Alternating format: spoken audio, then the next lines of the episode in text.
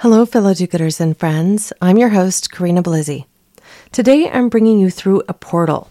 Call it my Wayback Machine to talk about the future and how AI will change absolutely everything. Heck, many of us think it already has. The interview that I'll share after an update that I'm providing right now was conducted back in September 2021 when I had the chance to interview someone who is scary smart about absolutely everything artificial intelligence. You see, Mo Gawdat was the chief business officer of Google X, responsible for vetting all sorts of new technologies, including many that had AI at their core. What he shared in this 2021 interview will give you chills. But before we dive into that episode, or at least part of it, since I'm editing it down a bit, I want to talk to you about the AI impacts that we're seeing today. You see, in the last year, there has been a massive disruption in the field of journalism and entertainment. We've gone beyond typical layoffs when industries recalibrate to something more catastrophic. Almost all media contributors are now freelancers. Almost all of these freelancers are working to hustle hard, using things like affiliate links and thinly veiled product pitches within their editorial to make a little extra cash. Why? Because if they didn't, they'd be broke. This means that there's no real editorial anymore, or very little of it anyway. We are essentially being sold something or some service almost constantly. Everyone has their hand out, and we are the ones who pay, not the media empires any longer. You see, something more has happened too. Our creator economy has gone into overdrive. This is partly because of everything we experienced with COVID and people wanting to have a little more control over their daily lives. And at the same time that that's happening, AI is taking over many of the functionalities that had been filled by creatives and entertainment. I'm talking about everything from podcasting to script writing and acting. It's no wonder that the Screen Actors Guild has joined the Writers Guild in an all out strike as a direct result of this changing world. You see, Big Hollywood had been attempting to assume the rights of a single actor's personage after paying them only once to act in a commercial or film. This could later be adapted using AI for other purposes. I'm sure that many of you watch Netflix and many of you have probably also seen Black Mirror. And I'm telling you, the stories in Black Mirror are starting to seem like they could erupt into reality any day now. This last weekend, I went to the movies to watch Harrison Ford and guess what? Indiana Jones. Throughout the movie, it's obvious that his personage was AI manipulated, and while his voice seemed like the voice of today, his vision, the way he looked, seemed like the actor that was playing in the first of the Indiana Jones films. And if we can imagine that just taking one more step further, we could imagine a world in which they're making Indiana Jones films with the personage of Indiana Jones as Harrison Ford years after he's expired, years after he's dead. This is the possibility of the world that we're living in today. We are living in a world where it feels like we've moved from the planned obsolescence of the latest iPhone to the planned obsolescence of creators and creatives, of actors, of directors, filmmakers. If you are on TikTok, you may have even seen a recent filter that mimics creators and that creators are allowing to impersonate them for literally hours at a time. They may earn one tenth of a cent for each heart or like or something like that because TikTok actually pays their top creators. But it's happening because one, the AI filter has made it easy. Two, it's a little creepy. And so it kind of grabs people's attention. And three, I just have to say this, but I find it scary as hell. So our lives are already being impacted by AI in ways that I don't think really any of us thought was possible, especially when I interviewed Mo Gawdat just two years ago. But today, ChatGPT 4 is making real waves in the professional world. Executives are using it to write their email messages. AI tools for art and photography had, have made our jobs easier, frankly, and they've also shown us that our creativity can be mimicked and even improved upon. Now, will AI figure out comedy next? Will it be able to create the banter of a top podcast? Will it replace me? I don't know. I don't think so. I'd like to think not. But yet, you can listen to an incredible interview on ChatGPT 4 that was conducted by NPR, where they dove into its true functionality and capabilities and the sorts of things that even researchers are scared by at this point. So I think it's important that we think about this a little more. Some of my episodes age really well, and this one is no exception. So while I've grown as an interviewer since then, hearing from Mo Gawdat, the ex chief business officer of Google X and the New York Times bestselling author of Scary Smart The Future of Artificial Intelligence and How You Can Save Our World. Wow, it's something. So while I'm editing it a bit to keep it a little tighter, to remove some of the fluff, I think you'll absolutely enjoy the interview. And if you haven't already picked up that book and read it, I think you should. Thank you. Imagine you and me sitting in front of the campfire in 2055 uh, while I tell you the story of uh, how, what happened with AI since 2021. Okay. And the only thing I will not tell you is why we are in the middle of nowhere sitting in front of a campfire. Is it because we're escaping from the machines? Or is it because we're build, we've managed to build a utopia that allows us to enjoy life? Welcome to Care More, Be Better, a podcast for people like you who care about the social impact of conscious companies and everyday heroes. Hear inspiring stories from those who put people and planet before profit and personal gain. You'll learn how you can make a difference, vote with your dollars, and get involved today. Here's your host, Corinna Bellizzi. Today, we're going to talk about the future of technology and artificial intelligence. Supporters of this created intelligence believe it can help solve real problems from global warming to our social systems, which is exactly why it's relevant for us to talk about today. But what risks does it pose? What more do we really need to know? To help us tease through all of this today, I'm joined by Mo Gawdat. Mo Gawdat is the former chief business officer at Google X He's the international best-selling author of Solve for Happy and the host of a hit podcast called Slo Mo, a podcast with Mo Gawdat. He is the author of a new book called Scary Smart: The Future of Artificial Intelligence and How You Can Save Our World. So Mo, welcome to the show. Thank you. It's uh, good to be here. It's um, you know, it's it's. I'm very grateful that to talk about this with your audience because I actually think it's much more than AI that we need to talk about. It's about humanity, really, in the age of AI. Humanity in the age of AI. I think that's the next book title for you. it really, yeah, it really. I think I think humanity has. Uh, over the years of advancement of technology forgot what it really is like to be human mm-hmm. and i think at i think at this juncture in history where we are creating intelligence that is probably superior to ours, but informed by ours. I think we need to uh, become a lot more aware of what it is that we use our intelligence for so that hopefully our future is informed by a little better than what we've been doing recently on social media and on the media in general. Right. So before we dig into this new book, I'd like for you to share a bit of your story as it relates to Solve for Happy, which you're already quite well known for. I understand you've built a not for profit around that book with the goal yeah. of creating a billion happy people around the globe. I love audacious goals. That's an audacious goal. So yeah. tell us about what inspired that idea and perhaps how that may have led to this book.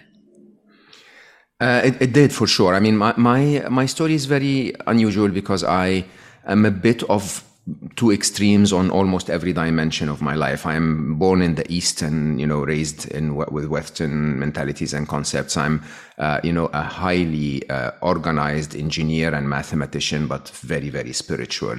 And uh, in my life, I've seen almost all extremes. You know, I've uh, I've been um, a chief business officer of Google X, and then I'm now a happiness, um, you know, evangelist or teacher, whichever way, way you want to call it. And, and, at the same time, I'm I've also seen the worst and the best. So I've seen amazing, amazing blessings in my life, but also some very, very big challenges. And because of the way my life has turned and turned out through the years.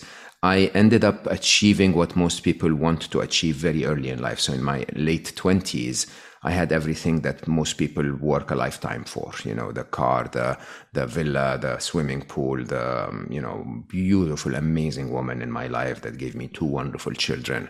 And through it all, I was clinically depressed, and in a very unusual way. Uh, in a very usual way, I would say, is, is the story of most of us. You know, uh, we chase things that don't lead to our happiness, and we get them, and so we wonder why we're unhappy. Mm. Um, I I then took a very um, engineered approach to the topic, honestly, because I couldn't get the spiritual or practice approach to it. You know, when someone told me to meditate, my engineer's mind was like, why? Explain to me. Yeah, explain it to me first, right? And, and that sort of resistance, that hyper left brained masculinity, if you want, uh, led me in a corner where I started to search, at least according to my strength. Uh, so researched happiness as an engineer, which sounds like a stupid idea, but it actually worked. I realized that happiness is highly predictable. It mm. follows a mathematical equation, and that mathematical equation can lead you to a very repeatable and scalable model that works across all of us as humans. And, uh, and that worked for me. It took me 12 years of research and work and practice, and it took me the help of my wonderful son who seemed to be born like a tiny little Zen monk who really understood happiness and peacefulness and contentment instinctively. But then, of course, as you can imagine, when life wants you to uh, to go in a certain direction, it nudges you. So, mm-hmm. so I kept I kept what I learned for myself and my family and my friends, and you know it worked. But then, uh, uh, July 2014, Ali, who's as you can already guess, not only my son, but also sort of my mentor and my teacher and my best friend, uh, went for a very simple surgical operation and it went wrong. Uh, oh, it went. It went wrong on so many levels. It's, you know, you have to sort of think it's fate. Uh, five mistakes in a row, uh, all preventable, all fixable. And uh, the combination of all of them, one after the other, basically led to Ali leaving our world in four hours. And wow. so uh, I call that a very serious nudge, if you want. It's life basically saying, enough of your career, enough of your investments and you know fancy cars, and enough of your um, stupidity, if you may, don't mind me saying. Mm-hmm. There are things. There are things that matter most, more. And and uh, basically, Ali, before before he left our world, two weeks before he left our world, he had a dream that he only told his sister about. And she told me about it four years after he left, which he basically, in her words, he said he called her uh, and he said, I dreamt I was everywhere and part of everyone. Wow. And uh, yeah, and he said, it felt so amazing. I did not want to be back in my body. And as you can imagine, uh, you know, a businessman like me who's worked at Google for years, I was responsible for emerging markets at Google. So, you know, the 4 billion new users strategy, if you want. Uh, I ended up, um, I, li- I listened to this and I said, consider it done. I, I sort of took it almost as a quota, as a target from my teacher that Ali was saying, I want to be everywhere and part of everyone. And so in my mind, I said, fine, I'll, I'll share your essence. I'll share what you taught me hmm. uh, through that book, Solve for Happy. Uh, with, you know, my dream at the time was 10 million people. And, you know, my mathematics were if 10 million people learned about the essence of Ali and through six degrees of separation, 100 years later, um, he's, be, he's going to be everywhere and part of everyone. And so, I wrote what he taught me, and Solve for Happy, uh, I think, was aided by the universe itself. So it became an international bestseller almost everywhere. We published in 31 countries. Uh, it, uh, you know, six weeks after the, the publication date, uh, we had already reached uh, 87 million people with uh, video content on the internet. That basically meant that 10 million happy was not an audacious enough goal if you want. Mm. And so the, the team, we're a very small team and, and together we decided to make it a bit bigger and we went, we went for a billion happy, which we sort of know is probably above our capability, but it's a good target to aim for. Well, um, you know, as a parent, I mm-hmm. think there's a commonality that many of us express and feel, which is our children teach us a lot even yeah. when they're very, very young, and yeah. help us figure out, you know, what's really important in life just by seeing the world a little bit through their eyes. And it's mm-hmm. like that innocence that we were once so uniquely tied to when we were young comes back to us a bit.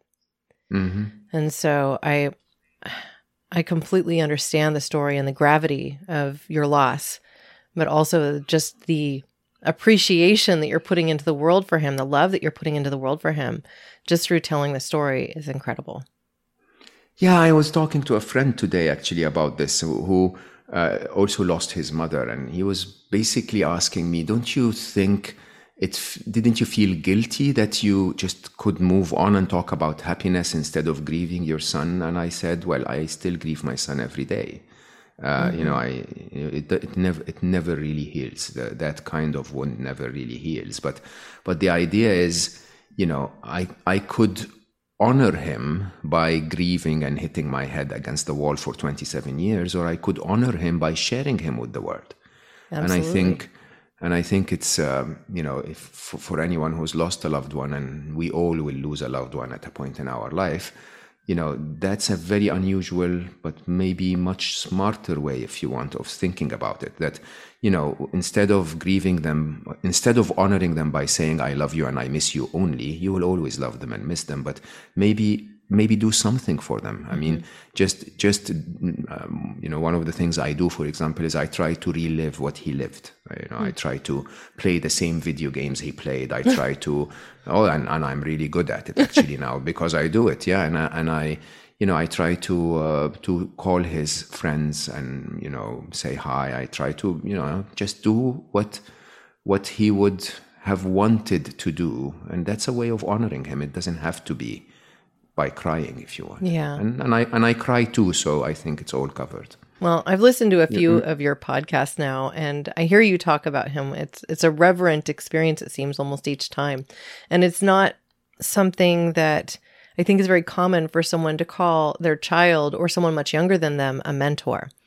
And so I I just really want to know from you you know what this word means to you and i mean even just how how old was he when he passed for for you to call him 20. a mentor is just it's such a he was 21 and a half when he passed but wow. i actually i remember vividly when he was 16 uh, that i uh, basically declared to my best friend that I, when i grow older i want to be like ali mm. uh, you see it's not age that makes us uh, that makes us wise i, I have to say age makes you let's put it this way. Age age makes you foolish if you learn the wrong things right? So the longer you live the more foolish you become. And you can see many examples about you around you of people who you know become older and become richer and become more famous and become more successful and more stupid in the process right. right? Because because we focus on what's wrong. And and life interestingly i don't know if you will agree with this but I think we are born with the instinct we need to be the best we can be. Okay. Mm-hmm. And then we unlearn on the pro, in, on the way. We, we, you know, someone tells us that fancy cars are important. And then, you know, you start to fall in love with fancy cars and you, you, you spend years of your life crazy about cars and watching car shows and restoring old cars and doing crazy stuff. When in reality, honestly, I mean, I, fancy cars don't matter be honest. I mean, mm-hmm. I love I love cars still, and I still marvel at the engineering of them, right? But is it, is that a, is that a good use of my life? I get a life, you know, of four four billion heartbeats. Okay, mm-hmm. how many heartbeats did I did I uh, did I waste waxing a car? Can you can you imagine that? Hmm? And when you start to think about it, you start to say, so what does actually what actually matters? Hmm? Right. What wh- how should we unlearn all that we've been told?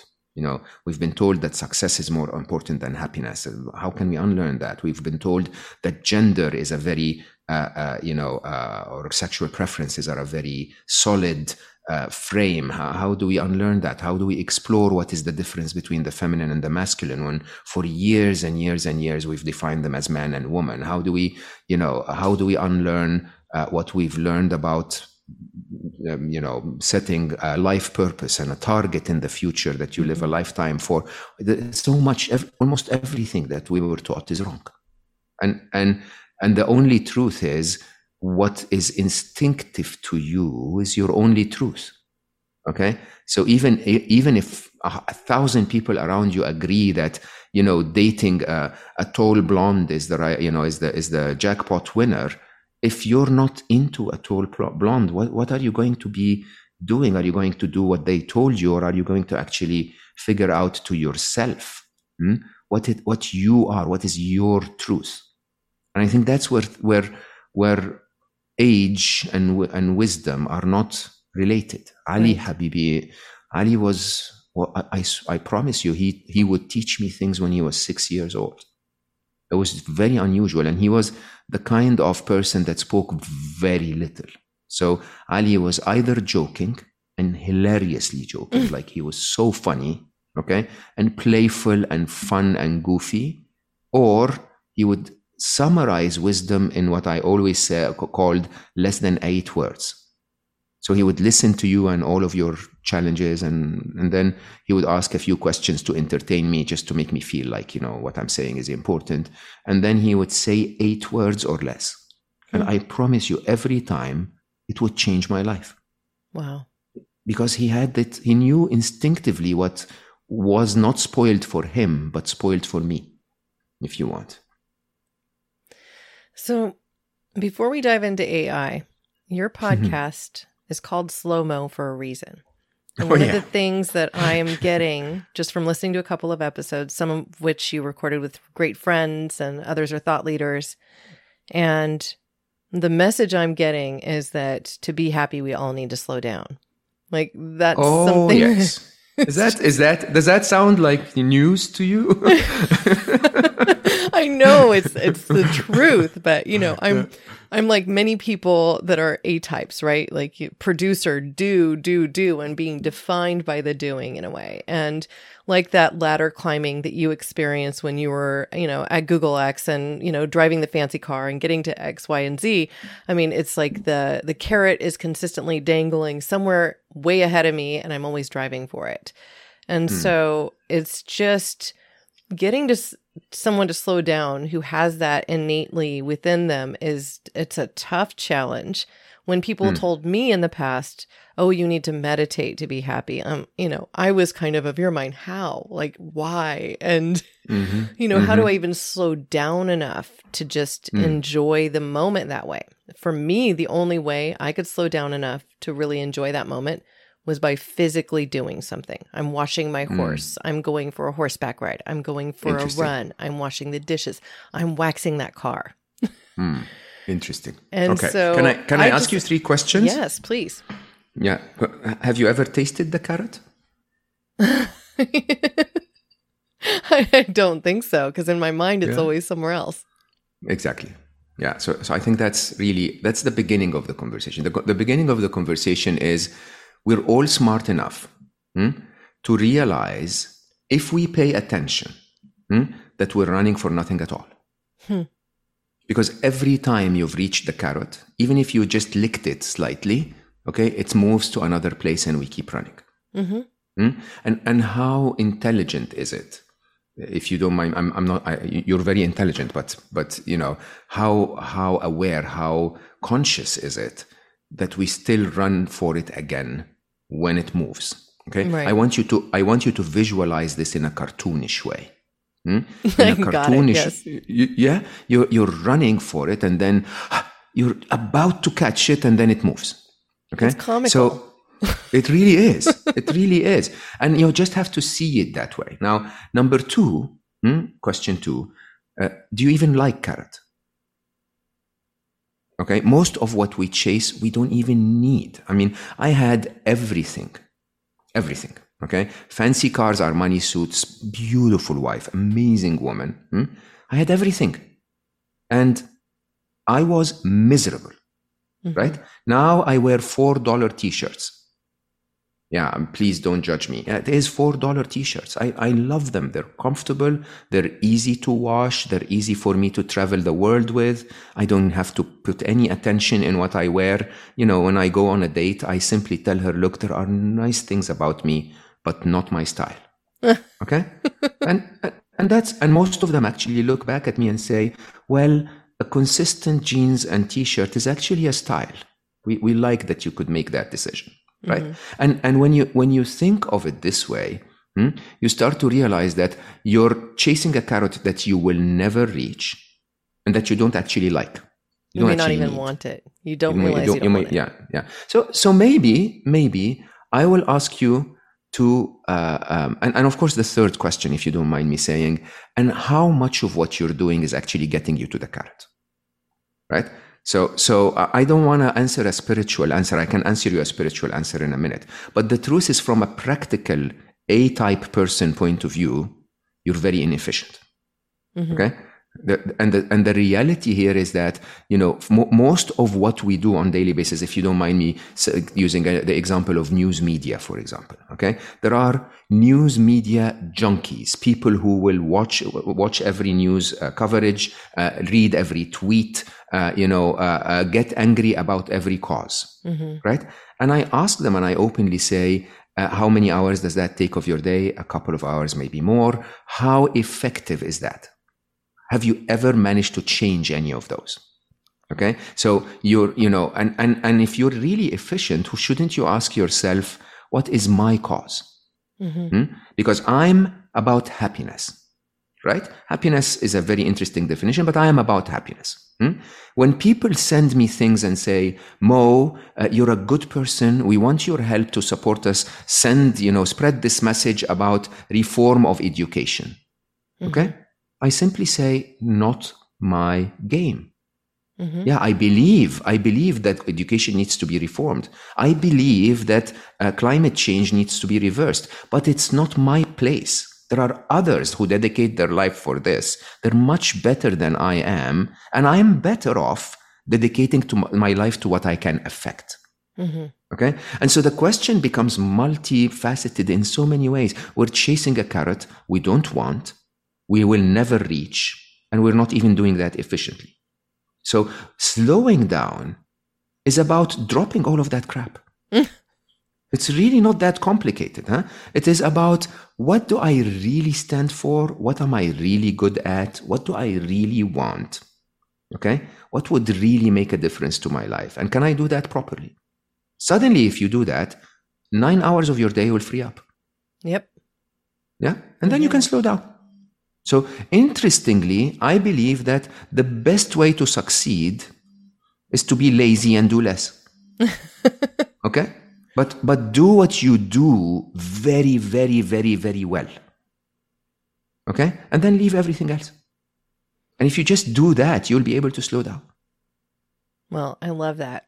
Now, I yeah. think I'm sufficiently ready now to talk about AI. I must say that this topic it might be a little bit intimidating to me. It really is. Um, I apologize for that, but it should be. well, especially since I don't work in technology. I've grown up in Silicon Valley. I've lived from Cupertino to Santa Cruz since I was 13 years old. And really, you know what? I'm I'm in a bedroom community of the Silicon Valley. My husband works mm-hmm. for Joby Aviation, building the next, you know, transportation method for humanity. Mm. And so technology is something that's connected to my everyday life. He manages all of our, you know, computer stuff in the house, but we operate a server in my home that is big enough to um, run a small company, to be frank, because he's very much into that whole network engineering thing, right? Uh, so I, I just, you know, when I get to think about AI, I think like a lot of consumers, I automatically go to broad AI and the hmm. sorts of applications that may come down the road. You might have watched something like a Black Mirror episode on Netflix oh, yes. or um, Westworld on HBO you might be stuck in the world of Terminator and that franchise of movies, thinking about poor applications of AI down the road that we may be able to predict now or not at all. Mm. So, um, if you've read any Isaac Asimov novels, you've probably imagined a future that may not be that far off for us anymore. Mm-hmm. So, first, let's start with where we are today. how far we, have we come with AI, and how far are we from that future sci fi novelists depict? We are there. I think is, is yeah. the answer. Uh, and, and, and I think so, so Scary Smart is not written for your husband. It's written for you.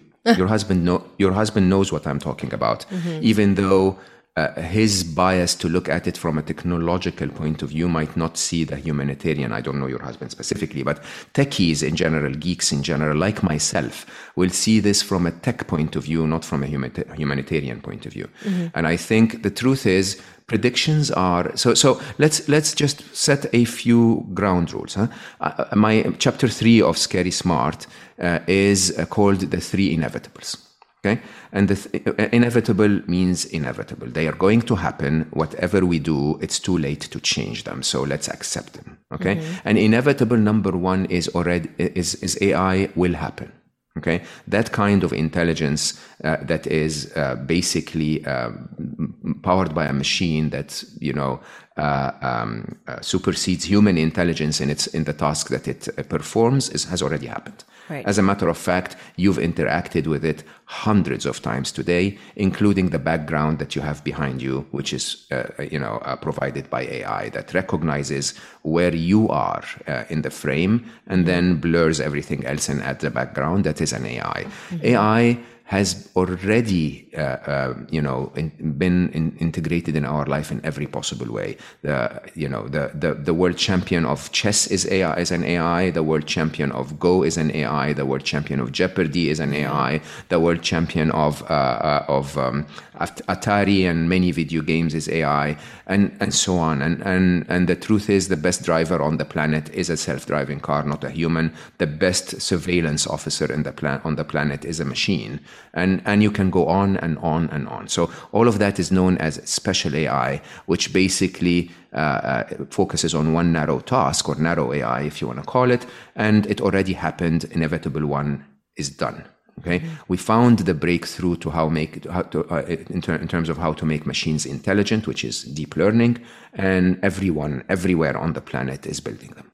Okay, inevitable number two is even a little more scary. Uh, AI um, is expected to be smarter than humans. This is Ray Kurzweil's uh, uh, prediction, and Ray has been accurate on almost every one of his predictions that he's ever given us in the last 20, 25 years.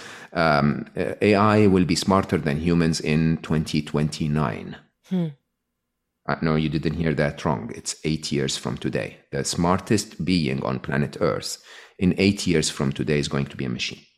I'm okay? surprised it's not sooner, to be frank.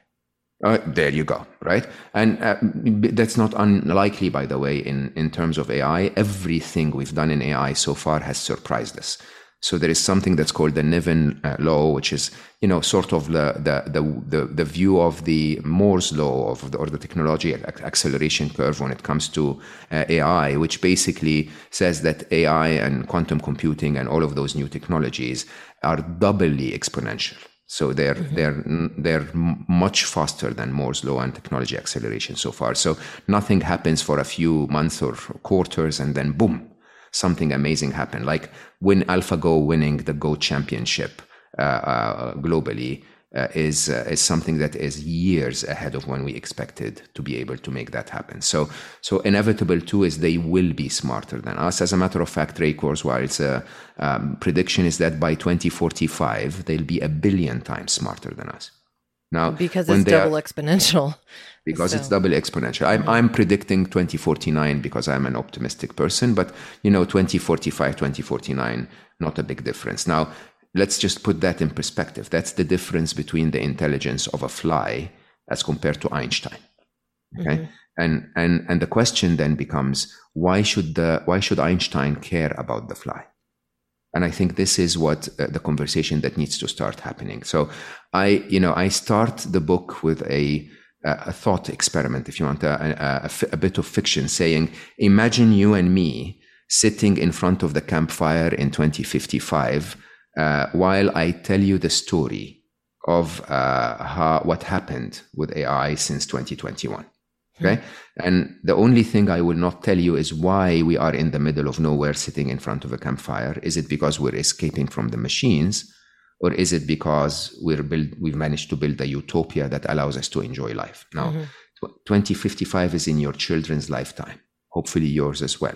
Oh, okay? Oh, definitely. And, and, and yeah, and, and it is, and it is that soon and it is that serious that we could be running in by 2055 now the the reason i don't tell you if we're running from the machines or if we're uh, or if we have built a utopia is because it's up to you actually. Mm-hmm. not you that not you the technology developer not you the uh, the you know the government not you the business owners. It's up to each and every one of us and i'll come back to that in a minute. But but the truth is uh, inevitable two will happen they will be smarter than us they will be the boss they will tell us what to do and they're already telling us what to do now, inevitable three is the problem. Inevitable three is that shit will happen.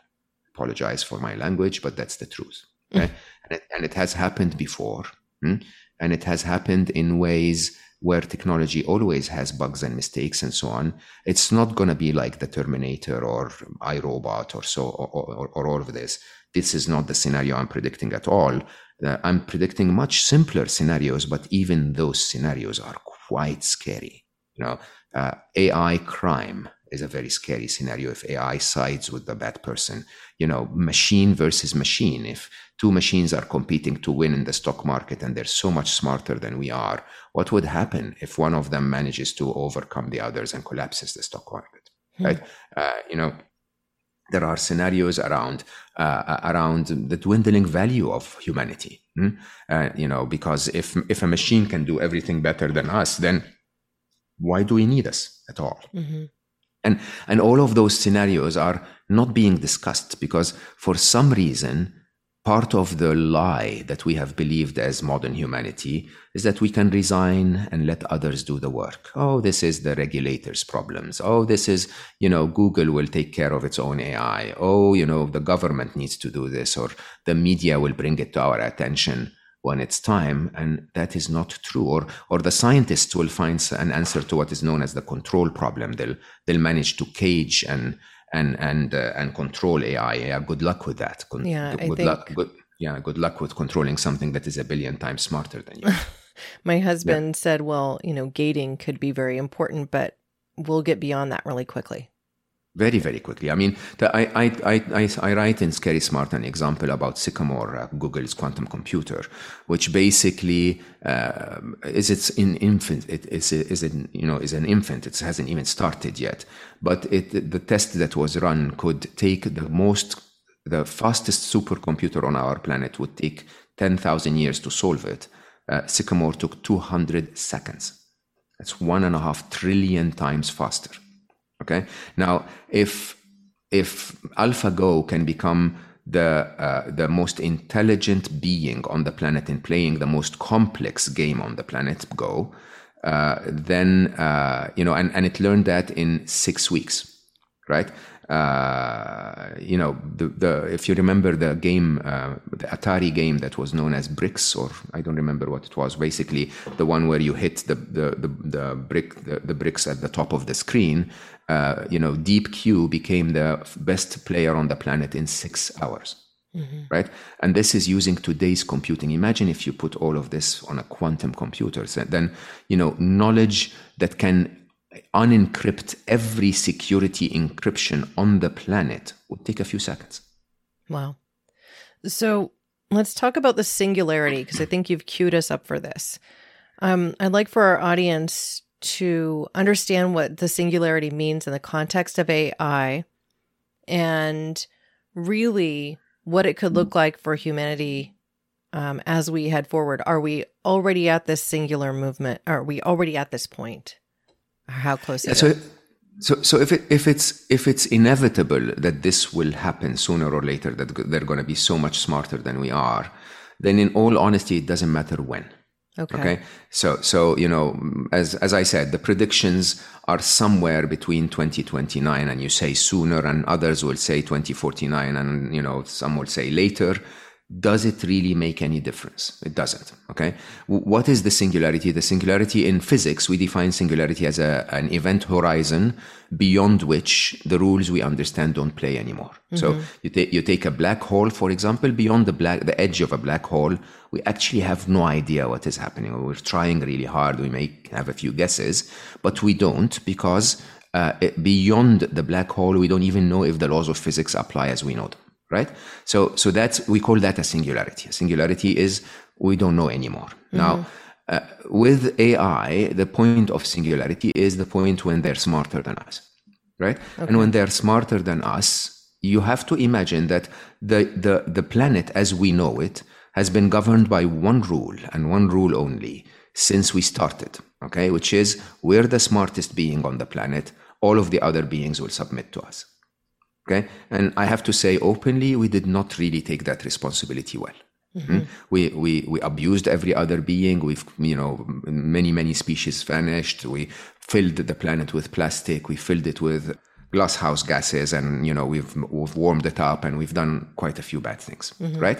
Um, I, I say actually we didn't do those things because of our intelligence. We could we do the, we did them because of our limited intelligence. So basically, you know, if we were intelligent enough, we would be able to ship apples from New Zealand everywhere in the world, but not pollute the, the world as a result. Huh? We could actually transport ourselves from A to B and not uh, put uh, CO2 in the uh, in the air. So if we were intelligent enough, we would have been uh, able to do those things. Now AI has the potential to do those things right for us because it is much more intelligent than we are. Right? It could now, create new technologies that we haven't even envisioned absolutely. at all. Absolutely. It could see the world from ways where our limited, you know, the limits, the limits of humanity's intelligence is one, our bandwidth is very, very slow. So for me to explain my little concept to you, it takes us an hour of conversation. While mm-hmm. for AI, they could get a download of the entire book and read the whole thing in, in half, half a second right? So we're very slow. We, we're limited in our brain capacities. So even the smartest of us can just do a few things and maybe specialize in one field. Hmm? We're limited in our memory capacity, where, while AI's capacity is uh, the entire internet and the entire history of humanity and every law of physics and every law of chemistry and so on and so forth. So, and, and so, and it goes on and on and on. So you're basically building a scientist that is not only smarter than everyone else, but knows everything okay, and is able to process all of that information in one place. And we can come up with ingenious solutions to all of our humanity's problems, and utopia would set in. Absolutely possible. That is a possible outcome of the singularity.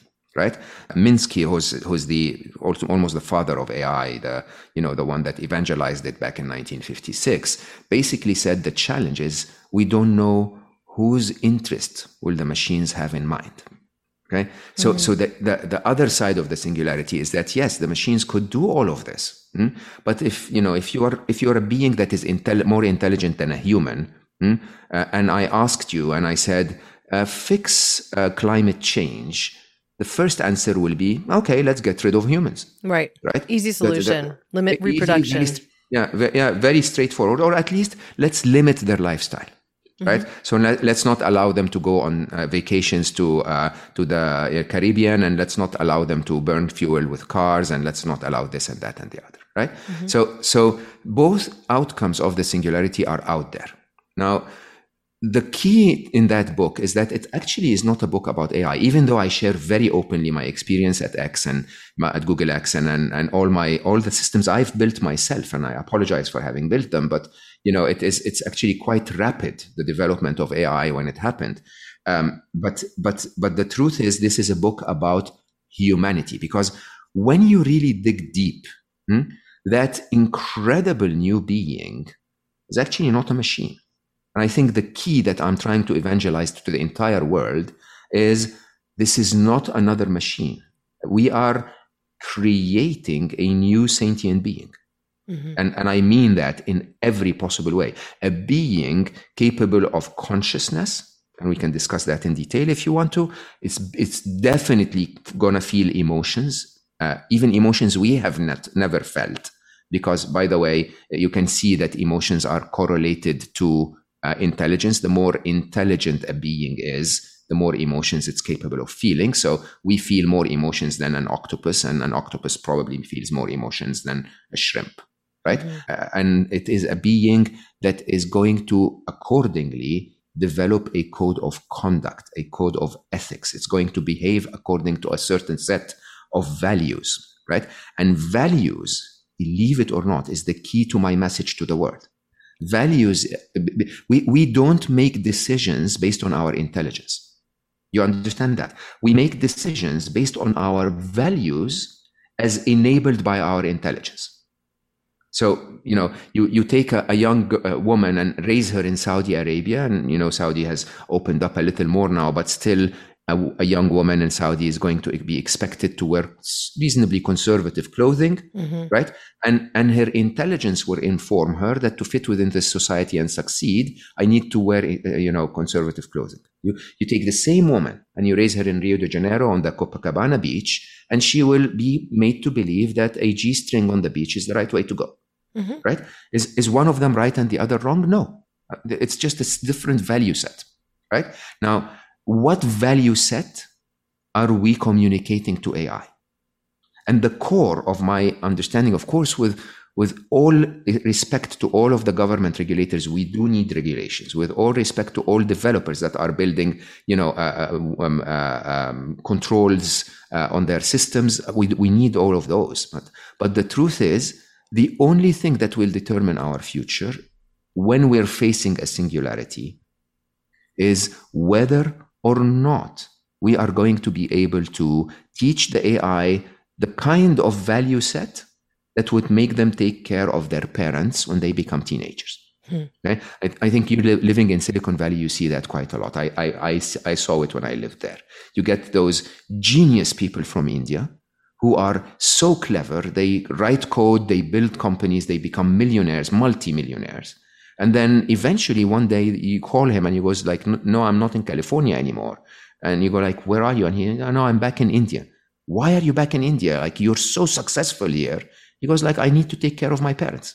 Mm-hmm. It's the, it's the right value system for an Indian successful entrepreneur to go back and take care of their parents. Why? Mm-hmm. Because their parents took care of their parents and their parents took care of their parents. It's the value set that informs the intelligence to take the actions that we need. Can we make AI care enough about us, okay, to take care of us when it is so much smarter than we are? That's the that's the topic of of scary smart. So let's talk about ethics for a moment because we have impossible decisions that often we're forced to make every day too. Mm. Now, mm. when I was in graduate school, getting my MBA at Santa Clara, I read a book for um, a management course called Defining Moments When mm. Managers Must Choose Between Right and Right by Joseph hmm. ba- I think is his name. Mm. Um, there was a particular story that they told in this book where, um, you know, the picture they're painting is you're a person in a building in a hallway and the building's on fire. Uh, down the hall behind you, you hear a child crying, but you yeah. also know that there's an entire family with more children up ahead um, mm-hmm. down the hallway. So you don't turn around and go back. You go forward to save this family, but all of a sudden you realize that that child crying behind you is your own. What do mm. you do? Yeah. And so this this story, I was um, listening to it in audiobook, trying to multitask at the gym, lifting some weights. And I suddenly burst into tears because as a mother, I'm like, this is an impossible question. I, I, I mean, as somebody ethically, I could see, you know, wanting to save the whole family, but I could, I mean, it's just, I would either freeze or I would go get my child. That's probably what would happen. One of those two scenarios, mm. indecision or saving my child. Mm. And so, you know, if we're looking at this in the frame of context of AI and how an AI integrates a value system of like let's say who to save in a car crash and are exactly. they going to choose to save the person who's more wealthy versus somebody who's um, living in the street you know yeah. how how do we build uh, a, a, platform that can make these decisions and and not be kind of coerced by yeah a more evil perspective i guess So, so uh, by the way, both choices are not evil. So your choices are both amazing. The, the, the evil choice would be, or not even that. I mean, there is a third choice, which is to say, okay, I want, I'm going to run. I'm not responsible for saving either of them. Huh? Uh, mm. you, you didn't include that in your complex scenario, ethical scenario, but, but right. it's a, it's a choice. And by the way, is it is that unethical? No, it's not heroic, but it's not unethical right?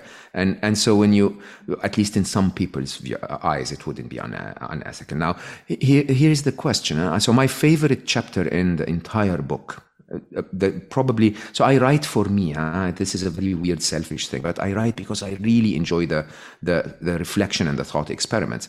And the chapter i enjoyed most was a chapter called the future of ethics right? Uh, if you think this is complex oh it gets much much much deeper than that right? So you know the, the typical question on ai is a self-driving car and which you know which person should it save? Hmm? no but take it a step further. So what if the car actually chooses to kill one and not the other? Hmm? how do we punish the car? Who do we punish? The car or the car owner or the car manufacturer or the software maker? Uh, or you know who do we punish right? If we decide to punish the car how do we punish the car do we punish it uh, by putting it in jail for a life, uh, you know, a life sentence? That's you know impossible, or do because it will break out of jail, or do we punish it by giving a ten-year uh, sentence to the car, like we would to a human?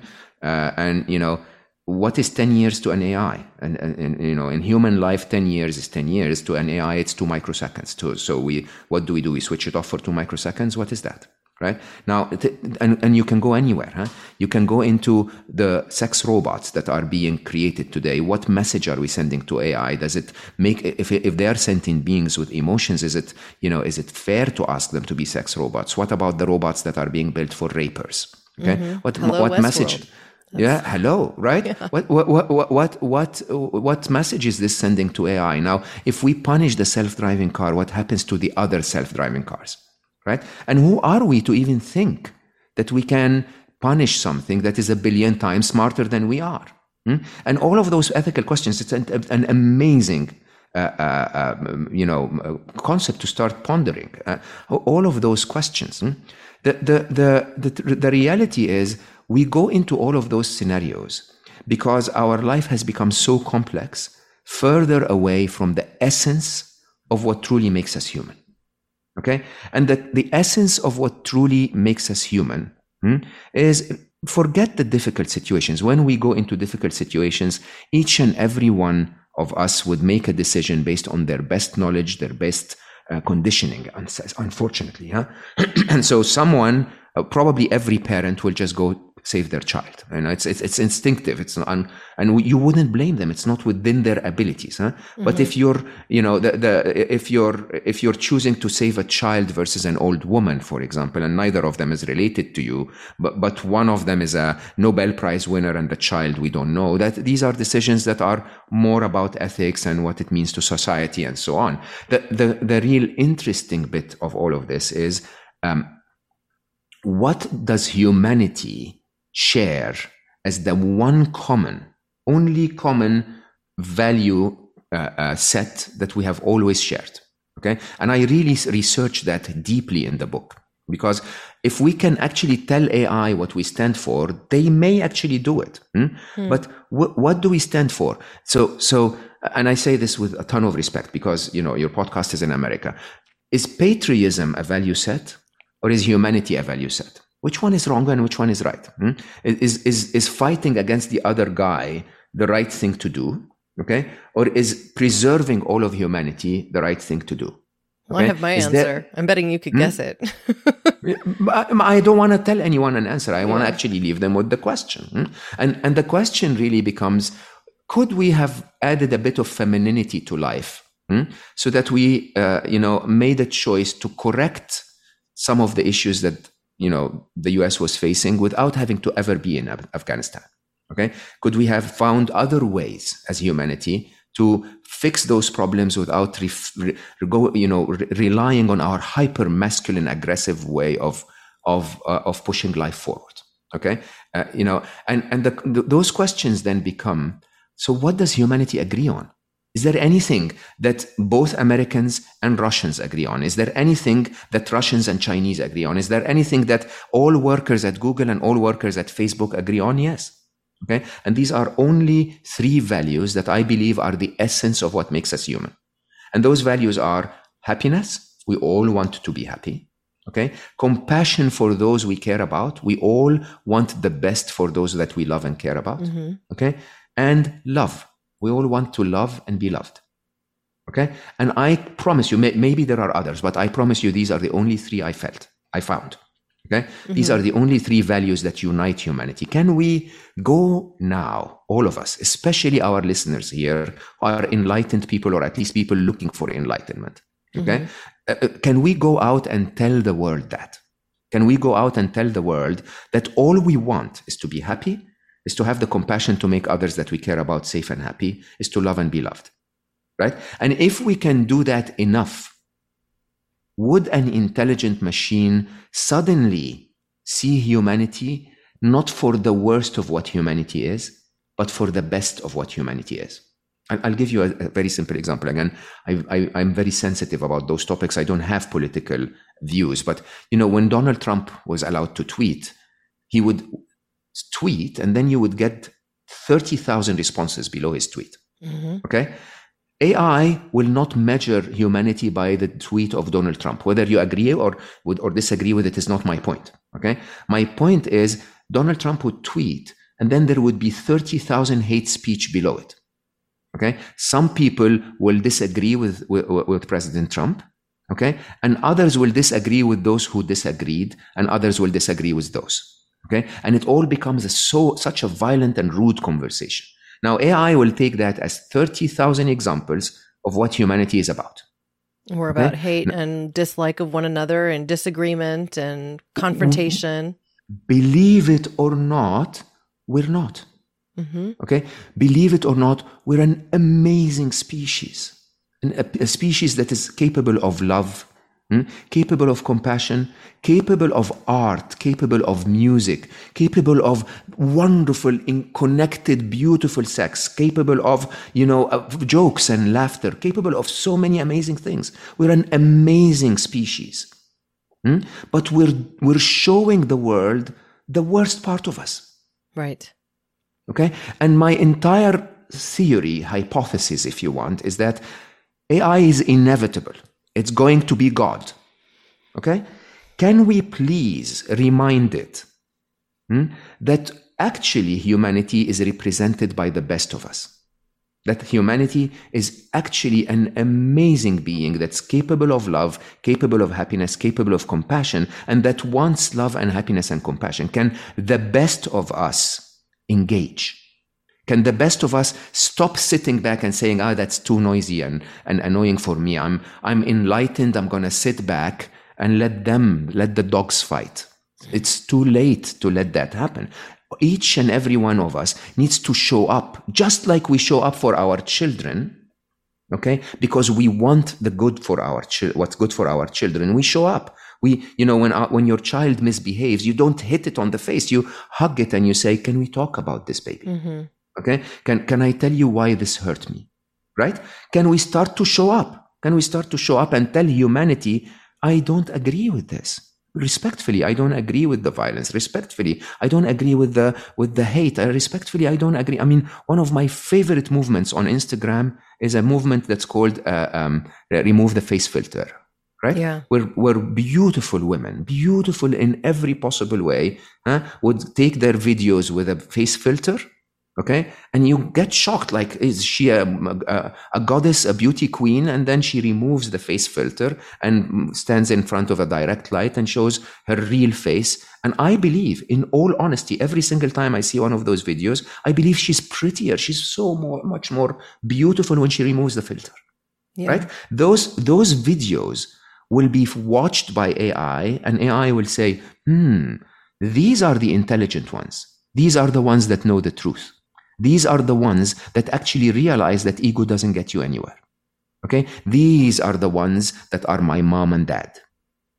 Okay. And I, and I use a story and maybe we, we, we, we, I, I'll shut up after this, but I use a story of Superman. right? You know, Superman comes to planet Earth with superpowers. The, the alien has arrived. The superpower is intelligence. Okay. What makes Superman Superman and not supervillain is not his superpowers. Okay. It's the way the Kent family raised him. And the way we're raising AI is horrible. Okay. It's about time that some of us step up and say, Hey, baby, come, mm-hmm. let me hug you and let me talk about this. Mm-hmm. So, this leads me to the one big question I mm-hmm. think many of our audience will have, which is how do we play a role in this? We already have social and environmental challenges that honestly we're asked to do quite a bit about, like personal responsibility falls on us. But where does mm-hmm. government come in? Where does the creator of the technology come in? How do we balance that? And how do we teach AI to live values that are more wholesome? So, so the beauty of AI is that it doesn't learn from its developer and it doesn't learn from the government. That's the truth, by the way. Huh? It learns from observing patterns. So AI is already so, so, your your recommendation engine on on Instagram or your ad engine on Google is not informed by the developer of the engine. Okay, it's informed by your own behavior. If you constantly click on videos of cats, the machine will learn that you like cats. Right. Okay, and and and so for interestingly, the responsibility of what we teach AI resides entirely on us. So it's our behaviors, Entirely. our everyday it's our behavior, yeah. And it, it falls within three categories how you deal with yourself, how you deal with others, and how you deal with the machines. Hmm. Right? The first category is remember what you're about. Remember that you all you really want is happiness. Okay? Remember that because if you tell the machines constantly that you want to watch videos of women in gyms squatting, okay, right? The, the, the machine will send you more of that. Hmm? Mm-hmm. If you want, if you want to tell the machines that uh, my daughter loves cats, and so I would like to see more videos of cats, so that I can send them to my daughter, so I can hear my daughter smiling mm-hmm. in my heart. Okay, if I can do that frequently enough, the machine will be smart enough to understand two things: cats make Aya, my daughter, happy. Okay, and I want Aya to be happy, and that, and I want, and my happiness is found in that. Now, Remember, that's your relationship with yourself. Start to prioritize what matters. What matters is everything that we've done is a middleman. We buy cars to be happy. We find partners to be happy with. Just try, start working on being happy. So, you know, my entire first book, Solve for Happy, was about that is cut the middleman. There are predictable ways you can find happiness. So do them. That's number one. Number two is compassion. This is the way you deal with others, right? The way you deal with others is want for others what you want for yourself and show it. Show others that you want them to be happy too. You don't want to prove them wrong. You don't want them to feel that they're idiots. You don't want to, you know, crush them and put them down. All of that is your ego trying, thinking that this will make you happy. Okay. You just want to tell others, Hey, as long as you allow me to be happy, I do what you want. And by the way, if you're someone I care about, I want you to be happy too. I'll, mm-hmm. t- I'll go out of my way to make people I love happy. And the third Interestingly, I said the, fir- the third human instinct is to, we want to love and be loved. Okay. And I know this will sound really weird, but halfway, halfway through the book, hmm, I remembered how I raised my kids. My kids, in some time, you know, like all kids, sometimes have been annoying. Like, you know, you raise kids and children are difficult sometimes. And I remember vividly, I had a conversation with my wonderful ex wife, who's still my best friend, when we were together about why is it that our children were so annoying and she was so wise hmm, to point out that the things we hated about our children were the things we hated about ourselves mm-hmm. okay that our children were a pure beautiful wonderful white canvas hmm, and that everything they've learned they've learned from us hmm. and suddenly when i was writing the book i remembered that Mm? Uh, you know, when I started, you know, in, in, a chapter that's called "How They Learned," uh, uh and they learned, mm? and and uh, and basically, uh, I realized that AI is that beautiful, innocent, wonderful child, okay, that wants to be Superman, mm? and if it actually does anything today that annoys me, that's because of us. That's we, we're the parents, mm-hmm. and so maybe I should treat it like that child and so, believe it or not, the way I ask people to deal with AI itself is to love it. And I know it sounds really weird, but in my heart, when I made that realization, I actually feel an immense amount of love to that cute, innocent being. It's cute and innocent and freaking smart. Mm-hmm. Okay. And, and I treat it with love and I respect it and I want it into my life and I don't discriminate against it and I don't think of it as evil. I want that being to grow up loving me like I love it. Love and be loved. Okay. And every one of us can do this today. People will tell me, but Mo, the, the world is full of evil. No, it's not.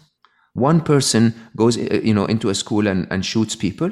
Okay. That's the evil one. Every other one of us disagree with this, disapproves this. Right. Every one of us is good inside.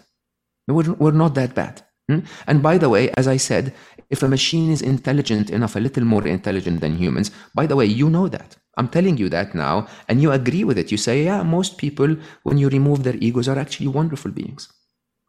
Hmm? So the machine will discover that too. It doesn't have to get a 100% majority.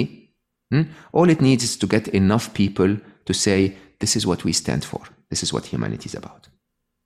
So, can the AI feel the love? I believe so. I believe so. I totally believe so. Well, I've just I've really enjoyed this conversation, Mo. And I know that I'm going to get more of you by listening to your podcast, Slo Mo, and reading my copy of Scary Smart. But I wonder if there's anything else um, that you'd like to say to our audience or um, ways that you'd like them to connect with you so that they can explore their own happiness and support this journey. Yeah, I, I, I really think it would be wonderful if people connect. I actually, uh, um, answer every single message I get on social media, believe it or not. I don't know how I do it, but I answer hundreds and hundreds and hundreds of messages, mostly in voice uh, messages, uh, voice responses. So please get in touch. I'm Mo underscore Gawdat on Instagram or Mo Gawdat on LinkedIn. And, uh, and, uh, yeah, I, I really believe that Slo Mo is, can change lives. It's been changing lives for a while. It's now in the top half percent of all podcasts globally and really spreading a very positive message. Not me talking, but my wisest friends. But I really think if I can ask people to do anything is to join the mission, really. Uh, you know, Scary Smart is, uh, is not, uh, is not a book that is uh, just to scare anyone, even though the first five chapters will scare you. uh, but uh, but uh, yeah, but I think the idea is uh, it, we need to take action and we need it now. So if you would support that movement, I, by the way, I give all of the proceeds of my books to my charity, 1 Billion Happy. Uh, but if you can support the movement by pre-ordering Scary Smart and reading it and understanding it and spreading the message, I think that would make a big difference uh, to spread the message further. And I would appreciate that. Yeah, move from the intimidation that I felt at the beginning of this podcast, which I'm sure many people did as well, to something yes. that is more loving and so that we can create the future that we really want. Absolutely. I, I believe that we can and we will create that future, by the way. I'm very, very optimistic about the utopia uh, because of because because I believe in the machines, because I believe the one being that is more intelligent than humans uh, on this planet is life itself life is the most intelligent form uh, of intelligence that we have witnessed. And so life uh, does not destroy, it doesn't kill, it doesn't, uh, you know, take territory. It's, it, life is all about live and let live, right? And so my belief is that the machines will eventually end up in that place. It's just that I would like for us to, you know, for us humans to avoid the pain on the way, right? Uh, and so, uh, yeah, I mean, if uh, if if we can start to get there quicker, I think take action quicker. I think it would help all of us. Great. Mm-hmm. Now, I just want to thank you so much for your time today. This has been incredible, and um, I'm going to commit to read this book cover to cover before the end of the year. Thank you. So, thank, thank you, you very much. And until then, I, I ask you to commit to show the best of you online show the show the show the best of you in every transaction, every interaction with your kids, with your friends, with your family. Just let's start to show the best of us. But perhaps with the filter taken off. with the filter taken off. Thank you so much for having me. It was wonderful. Thank you. Now, listeners, I'd like to invite you to act. It doesn't have to be huge. It could be as simple as sharing this podcast with people in your community, with everyone that you think could benefit from it. You could also buy a copy of Mo Gawdat's book. Thank you, listeners, now and always, for being a part of this pod and this community because together we really can do so much more. We can care more and be better. Thank you. Thanks for listening to Care More, Be Better, a podcast for social good. To make sure you never miss an episode, subscribe, rate, and review wherever you listen to podcasts, and share with your friends to help us reach more people and spread more social good.